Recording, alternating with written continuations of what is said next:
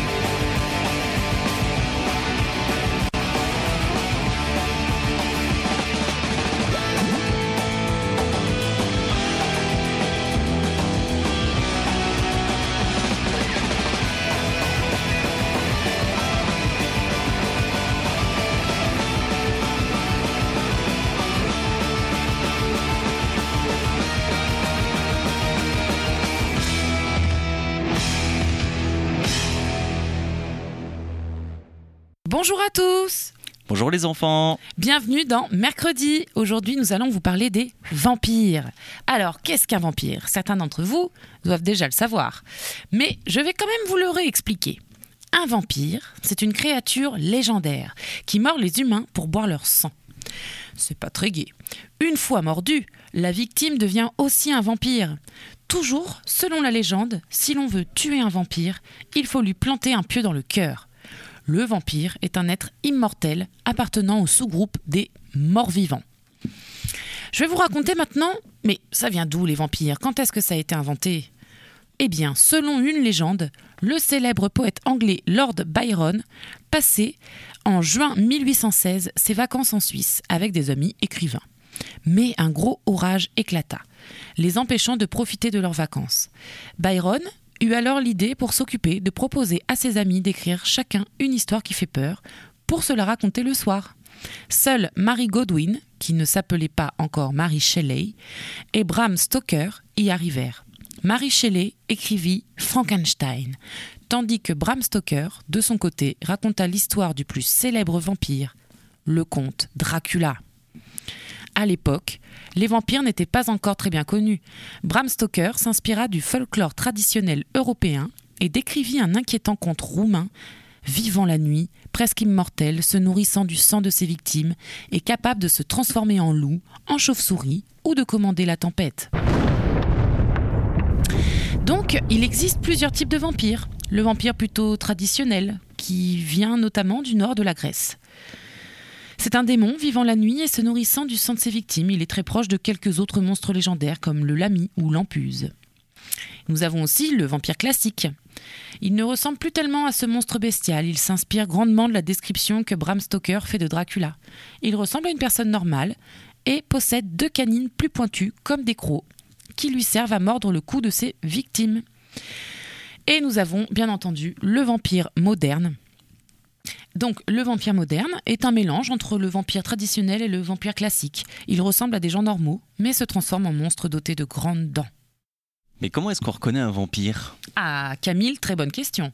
Je te propose qu'ensemble, on énumère à tout le monde quelles sont les caractéristiques principales d'un vampire.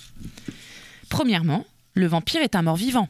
Habituellement, quand une personne mordue par un vampire meurt, à la suite de ses blessures, elle ressuscite et devient vampire à son tour. Le vampire vit la nuit, il ne supporte pas la lumière qui le brûle mortellement. Il passe la journée à dormir dans un cercueil bien caché. Le vampire possède des canines très longues, comme des crocs, qui lui servent à mordre le cou de ses victimes pour boire leur sang. Dans certaines versions, il a toutes ses dents très longues. Il est généralement représenté vêtu d'une cape. Le vampire est très fort. Il peut briser facilement des objets, porter des choses très lourdes et sauter très haut. Le vampire peut également ramper le long d'une surface verticale, la tête en bas et même au plafond.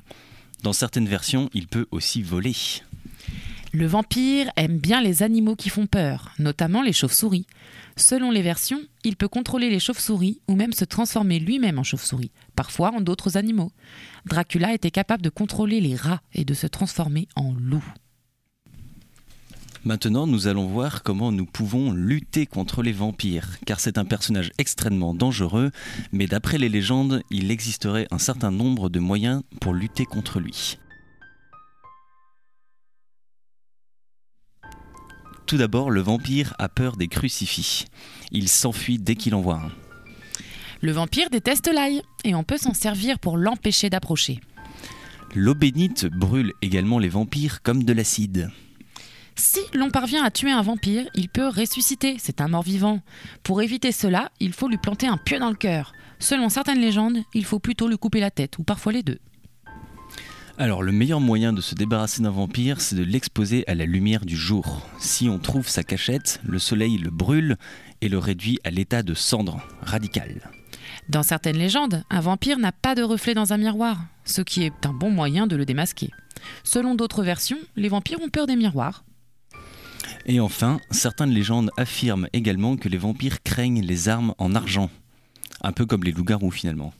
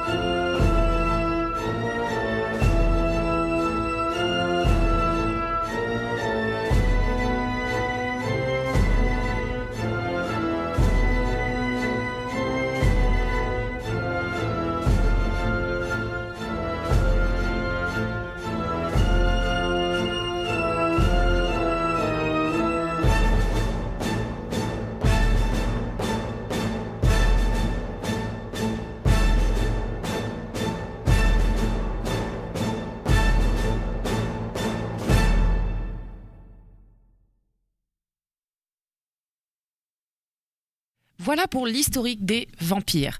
Maintenant que vous en savez un petit peu plus, on va vous parler des vampires dans la culture pop. À toi Camille. Alors effectivement, les vampires sont très présents dans la culture populaire. Ils ont été repris à toutes les sauces dans tous les types de supports, des films, des séries, des BD, des livres et même des pièces de théâtre. Alors jetons un petit coup d'œil sur quelques exemples bien concrets. Tout d'abord, au cinéma. On va parler du célèbre conte Dracula dont Cécile vous a déjà parlé tout à l'heure. C'est un personnage de fiction qui a été créé par Bram Stoker et il s'impose comme étant le vampire incontournable et il a eu le droit à une multitude de films. Par exemple, Nosferatu le vampire euh, en 1922, qui est un film d'épouvante horreur, ou Le cauchemar de Dracula en 1958, un film fantastique. Donc on va voir que souvent les films de vampires tournent autour de ces deux thématiques, l'horreur et le fantastique. Cependant, il y a aussi eu une ribambelle de films éponymes. Alors qu'est-ce que c'est qu'un film éponyme? Ça veut dire en fait que le héros a donné euh, son nom au film. Donc comme par exemple le film intitulé Dracula réalisé par le très célèbre Francis Ford Coppola en 1992 qui est un film fantastique. Euh, ce film a beaucoup de, de particularités, ça a été un très gros succès au cinéma, mais Notamment, Francis Ford Coppola a voulu tourner son film, comme on dit, à l'ancienne, donc sans effets spéciaux générés par ordinateur. C'est donc son fils Roman Coppola, à l'époque âgé de 29 ans, qui utilise les vieux trucages du cinéma. Et le résultat est bluffant. Le Dracula de Coppola a donc été récompensé par plein d'Oscars, notamment meilleur costume, les meilleurs montages sonores et le meilleur maquillage, ce qui montre donc l'importance de l'ambiance dans les films de vampires, pour vous faire très peur. Donc maintenant, on va s'écouter un morceau de Derek et Brandon Fischer intitulé Transylvania, qui est donc un, un morceau classique des films de vampires.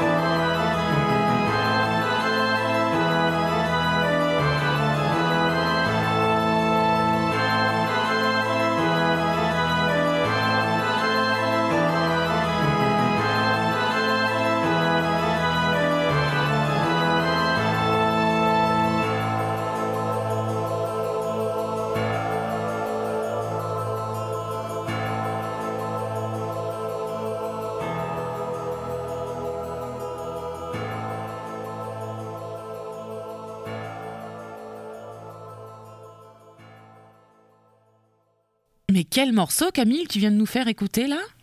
Il est splendide, joué à l'orgue, on sent toute la puissance de l'instrument. Toujours dans le cinéma, on peut voir aussi qu'il y a des personnages de vampires destinés un peu plus particulièrement aux enfants et aux adolescents dans des films un peu plus joyeux. Comme par exemple Hôtel Transylvanie, que vous avez peut-être déjà vu les enfants. C'est un film d'animation qui raconte l'histoire du comte Dracula sous un autre point de vue. Effectivement, dans ce film, il est propriétaire d'un hôtel 5 étoiles, spécialement destiné aux monstres et fréquenté par les plus célèbres d'entre eux comme la créature de Frankenstein, le loup-garou ou encore la momie. Je l'ai vu, il est super. Il est merveilleux, n'est-ce pas?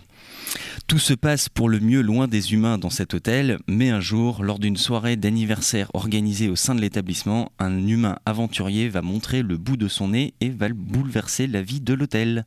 Donc un film très drôle, très haut en couleur, qui a eu le droit notamment à deux suites dans les années euh, qui ont suivi la sortie du premier. Donc on ne peut que vous le conseiller les enfants. Alors ensuite, il y a aussi des films plus destinés aux adolescents, comme par exemple peut-être certains d'entre vous ont vu le film Twilight, qui est issu donc euh, d'un roman très célèbre également. Euh, il présente une histoire de vampire sous un aspect plutôt sentimental. Donc, euh, par exemple, c'est euh, l'histoire de Bella dans, dans, le cas de Twilight, c'est l'histoire de Bella, 17 ans, qui fait la rencontre de la famille Cullen et notamment d'Edward, dont elle va rapidement Edward. découvrir. Edward, ah pardon, une connaisseuse à côté de moi visiblement. Edward, donc, dont elle va rapidement découvrir le secret, c'est un vampire.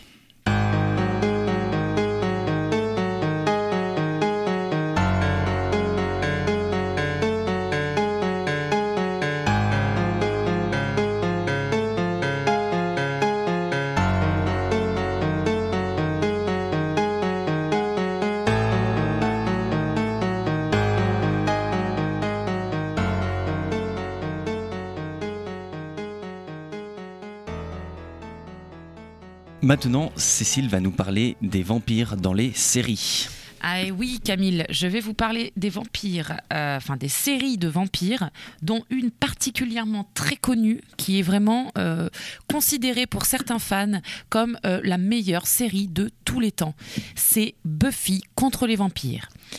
On vous a d'ailleurs mis le, générique au début de l'émission hein, de Buffy, donc très rock.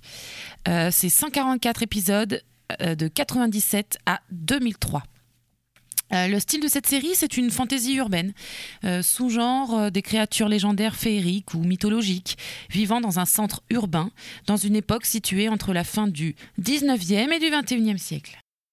Euh, la série raconte l'histoire de Buffy Summers. C'est une tueuse de vampires qui va lutter contre les forces du mal. Euh, donc je vous, je vous la conseille, c'est plutôt pour les adolescents. Il y a des moments qui font peur, mais vraiment, c'est super. Euh, nous avons également Vampire Diaries, euh, journal d'un vampire en français. Hein. 171 épisodes hein, depuis 2009. C'est la vie d'Elena Gilbert, adolescente de 17 ans, va complètement changer le jour de la rentrée où elle rencontre les Salvatore. Leur terrible secret, ce sont des vampires. On voit le rapprochement avec la série du film Twilight.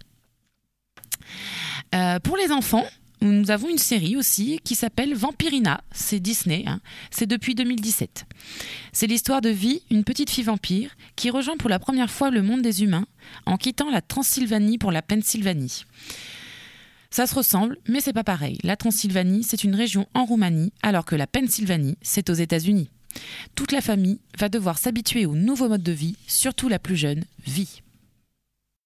Donc, euh, comme on peut voir, hein, il y a souvent des types d'histoires qui reviennent souvent. Soit on suit un ou plusieurs vampires qui un jour se retrouvent confrontés à des humains, où ils doivent apprendre à gérer cette nouvelle situation. Soit ce sont des humains qui se retrouvent face à des vampires, et alors ils sont souvent intrigués ou apeurés. Dans le premier cas, on peut voir des amitiés naître, voire de l'amour. Dans le second cas, on laisse plutôt place à une chasse aux vampires. Et Camille, sinon, les séries c'est bien. Est-ce que tu aurais des conseils de livres, de bouquins? Alors effectivement, il y a beaucoup de livres aussi sur les vampires. C'est comme ça d'ailleurs que les histoires de vampires sont nées. Euh, faisons un petit tour côté euh, librairie. Il y a donc euh, des super œuvres à se mettre sous la dent. Sans mauvais jeu de mots. Euh, par exemple, Comment ratatiner un vampire, qui est un album pour les enfants de 3 à 5 ans, écrit par Catherine Leblanc est paru aux éditions Glénat Jeunesse. Donc ce livre apprend à reconnaître, à reconnaître et à vaincre les vampires avec des trucs et astuces imparables. Donc ce livre est non seulement drôle, mais il est aussi très très beau. Donc on vous le conseille très fortement. Euh, il y a aussi une bande dessinée qui s'appelle Le vampire de la Tour Eiffel pour les 3 à 8 ans, écrit par Amélie Sarn et paru chez Le Lézard Noir. Donc c'est une aventure sur les vampires qui vous emmènera au cœur de Paris. Euh, le livre est très beau et il incite à la découverte, donc vraiment super, euh, super bande dessinée. Et enfin, pour ceux qui adorent les mangas, il y a Seraph of the End, euh, également décliné en version animée, donc en dessin animé pour ceux qui préfèrent euh, les regarder plutôt que les lire. Donc au programme décor apocalyptique et vampires en tout genre, une écriture très bien ficelée, pleine de rebondissements et de suspense, je ne peux que vous le recommander. Cependant, il y a plein d'autres ouvrages à découvrir et pour ça, n'hésitez pas à vous rendre dans votre bibliothèque préférée. Et alors, pour les plus aventuriers d'entre vous et les plus courageux, vous avez le musée des vampires. Je pense que ça va en intéresser plus d'un. Où se trouve-t-il? À Paris, le musée des vampires. C'est ouvert à tous, hein, euh, aux parents comme aux plus petits. Il se trouve 14 rue Jules David euh, à Les Lilas. Donc euh, c'est Paris nord-est. Donc, comme on a pu le voir ensemble, les vampires dans le cinéma, les vampires dans les séries, les vampires dans les livres. Camille, tu pourrais nous parler des vampires dans la musique? Alors effectivement, il y a aussi de quoi parler des vampires dans la musique. Avec euh, là, on va vous parler donc de deux groupes. Euh, le premier, c'est Hollywood Vampire. Euh, c'est un super groupe de rock, de hard rock américain, pardon, est-ce que vous savez les enfants pourquoi est-ce qu'on dit super groupe Eh bien tout simplement parce que ce groupe n'est composé que de gens qui sont déjà très connus. Alors avec entre autres Johnny Depp, le célèbre acteur qui a par exemple joué un rôle de vampire dans le film de Tim Burton Dark Shadows. Euh, il y a aussi Alice Cooper qui est un très célèbre chanteur de hard rock qui euh, aime beaucoup se déguiser et mettre en scène des créatures euh, lors de ses concerts. Et enfin, euh, on peut parler de Joe Perry qui est également dans ce groupe, qui est euh, le guitariste d'un autre groupe qui s'appelle Aerosmith, que vos parents connaissent très certainement. Et enfin, on va terminer donc avec un groupe un peu plus récent, avec des gens qui sont un peu plus jeunes, il s'appelle euh, Vampire Weekend. Donc c'est un groupe de pop rock originaire de New York. Et euh, donc euh, ce qui est amusant avec ce, groupe, c'est que le nom a été trouvé par Ezra Koenig, donc le leader du groupe, qui regardait un film de vampire des années 80 intitulé The Lost Boy. Alors suite à ce film qui est d'ailleurs très bon, il a eu envie de, s'en inspirer pour créer son propre court métrage. Et euh, l'histoire de ce court métrage, c'était euh, donc un personnage qui voulait tout faire pour prévenir le maire de la ville que les vampires voulaient attaquer les États-Unis d'Amérique. Donc il a travaillé pendant tout un week-end à fond sur ce, court métrage, sauf qu'il a décidé finalement de se servir de ça pour nommer son groupe, donc Vampire Weekend, puisqu'il avait travaillé tout le week-end dessus. Euh, son projet de court métrage a été abandonné assez rapidement, mais pas le groupe.